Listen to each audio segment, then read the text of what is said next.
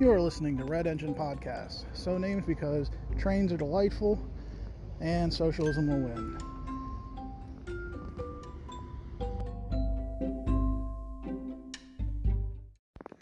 Hey everyone, thanks for listening. I'm uh, currently it is Tuesday, February the 11th. It is the night of the Iowa caucuses. It's 7:09 here where I am, and uh, just waiting for the results to come in. I just checked a little while ago. I think like one percent of the results were in, and Klobuchar was up, but that doesn't really mean anything. Anyway, folks, uh, my name's Eddie. Uh, I decided to start this podcast because. Um, I've been wanting to do something like this for a long time. I, I put it off because nobody needs another millennial white guy uh, talking about politics. It's, it's been done to death. But at the same time, I figure, well, there's so many out there. One more can't hurt, right? So I'm gonna give this thing a shot. Uh, this is my. I have uh, no idea what it's gonna look like. If it's gonna even go anywhere. If anybody will ever hear this. Um I expect it'll change quite a bit as I get better at this and uh, more comfortable. Probably have some of my friends on, and who knows? Who knows? But uh, yeah, Bernie's uh, Bernie could win this thing in New Hampshire tonight. We'll see. I have to deal with all my coworkers. I work for the Department of Transportation, and everybody I work with is a die-hard Trump Trump fan, and they they take the piss at it. I mean, it's like in a laughing way usually. I'm like the token leftist, but they don't draw a distinction between me and like Hillary Clinton, but they uh they joke around with me, but I don't really talk politics with those guys cuz there's no point. But they're good they're good men, most of them. Good people, hardworking, very charitable. Um but uh, they just despise the government. And um, they believe that fundamentally government is illegitimate and that the free market really is best untouched. Like most of these guys will want no regulations, no nothing. They truly believe the market will solve it, work it all out, which is, of course, nonsense. Um, and they believe the rich are like a beneficent force in society. It's really something. I mean, it's really incredible to see these blue collar guys just uh, bootlicking to their graves. It's it's something else. But I, think I have a really good perspective on these guys. Um, uh, that's one thing I can offer, unlike a lot of left podcast um, podcasters. I actually work for a living, and um, not in New York or LA either. Not that there's anything wrong with our lovely folks in New York and LA. but it's excuse me, it's not the entire picture, you know. so yeah, um, I'm gonna probably work on this episode. I tried to, I thought I was gonna bang it all out in one go, but with the election going on, pay attention to that, and I'll probably update it tomorrow. And uh, I have no idea how long these things are going to be, or how frequently I'll do them, or if I'll ever even release another episode after this. But good to meet you guys, and everybody take care. Solidarity forever. And uh, yeah, I'll update this episode in a little bit. Bye. All right, folks. So it's 7:52. Um, only five percent are reporting in New Hampshire. I think I said earlier it was the Iowa caucus. That was a mistake. It's the New Hampshire primary tonight, and uh, Bernie's up. Let me see. I think it was 29%.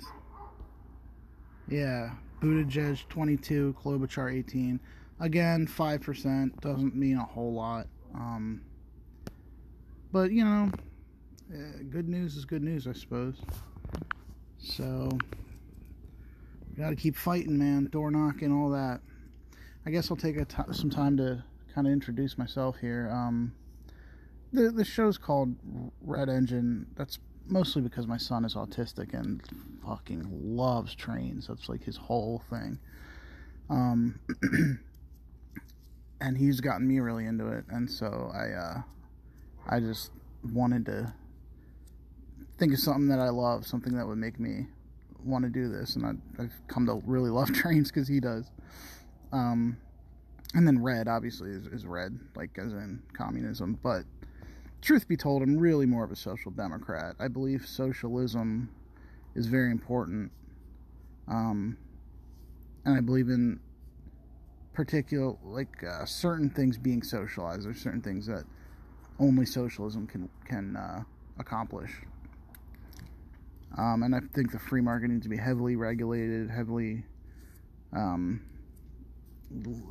I, I think of it like a river flowing downstream, but you put locks and, and, and channels and bridges and all sorts of mechanisms to kind of achieve the the most um, what's the term I'm looking for optimal happiness for the most amount of people, and also the rich need to die and pay more taxes and uh, class solidarity. That's what I'm about. I'm about working people sticking together to beat these motherfuckers more than I am about any kind of. You know, I've read the literature. I'm familiar with Gramsci, Lenin, Mao, you know, Marx and Engels and all the main players. Uh, but at the end of the day, that that stuff is almost ancient history by now. The, the more important thing is strong unions, people working together, and beating these bastards. So that's kind of my, my main philosophy philosophy if I had to lay it out. It's 7:55. Uh, this is going to turn out to be an atrocious first episode, but uh, we'll see how these how New Hampshire goes, and hopefully Bernie can win this thing. All right, I'll update later. So it's uh, it's 4:24. Just got back from work, and we won last night, guys. We won New Hampshire. It's a big deal. Um, not gonna sugarcoat it. It wasn't by the margin that I was hoping for. Um, we really needed to blow this thing out of the water, but that's all right. That's all right. We still won. We got this, and now the whole country's on notice. And uh, and Bernie needs a front runner. No Hillary Clinton nonsense. No nothing. Uh, that little rat faced punk will he'll go away. I think Biden's done. Warren, I think she, I think they're all done. I think it's to be. I think our biggest obstacle now is uh, Bloomberg.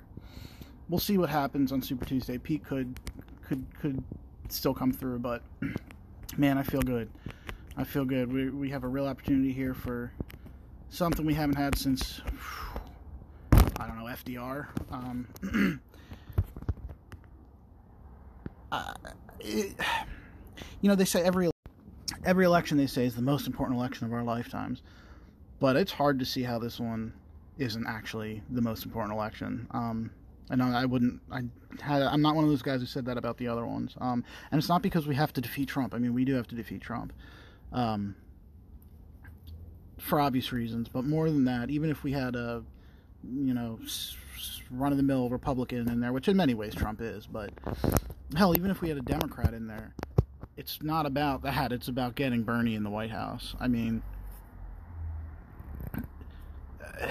I can't overstate how important it is. You're talking about a working class guy in there uh, looking out for us in a, in a real way, in a proven way, in a time tested way. You know, uh, so I'm excited. Uh, I'm gonna go ahead and upload this now. Um, this was a monstrous uh, launch of a podcast, but I'm gonna take some time, think about how I want to handle the next one. I hope somebody hears this, and um, yeah, you can find me on Twitter at uh, Eddie Lanc Lanc. It's E D D I E L A N C L A N C. And uh, solidarity, everybody. Keep your heads up. We got to double down. We got to fight five times harder, and um, we're gonna win this thing. So, all right.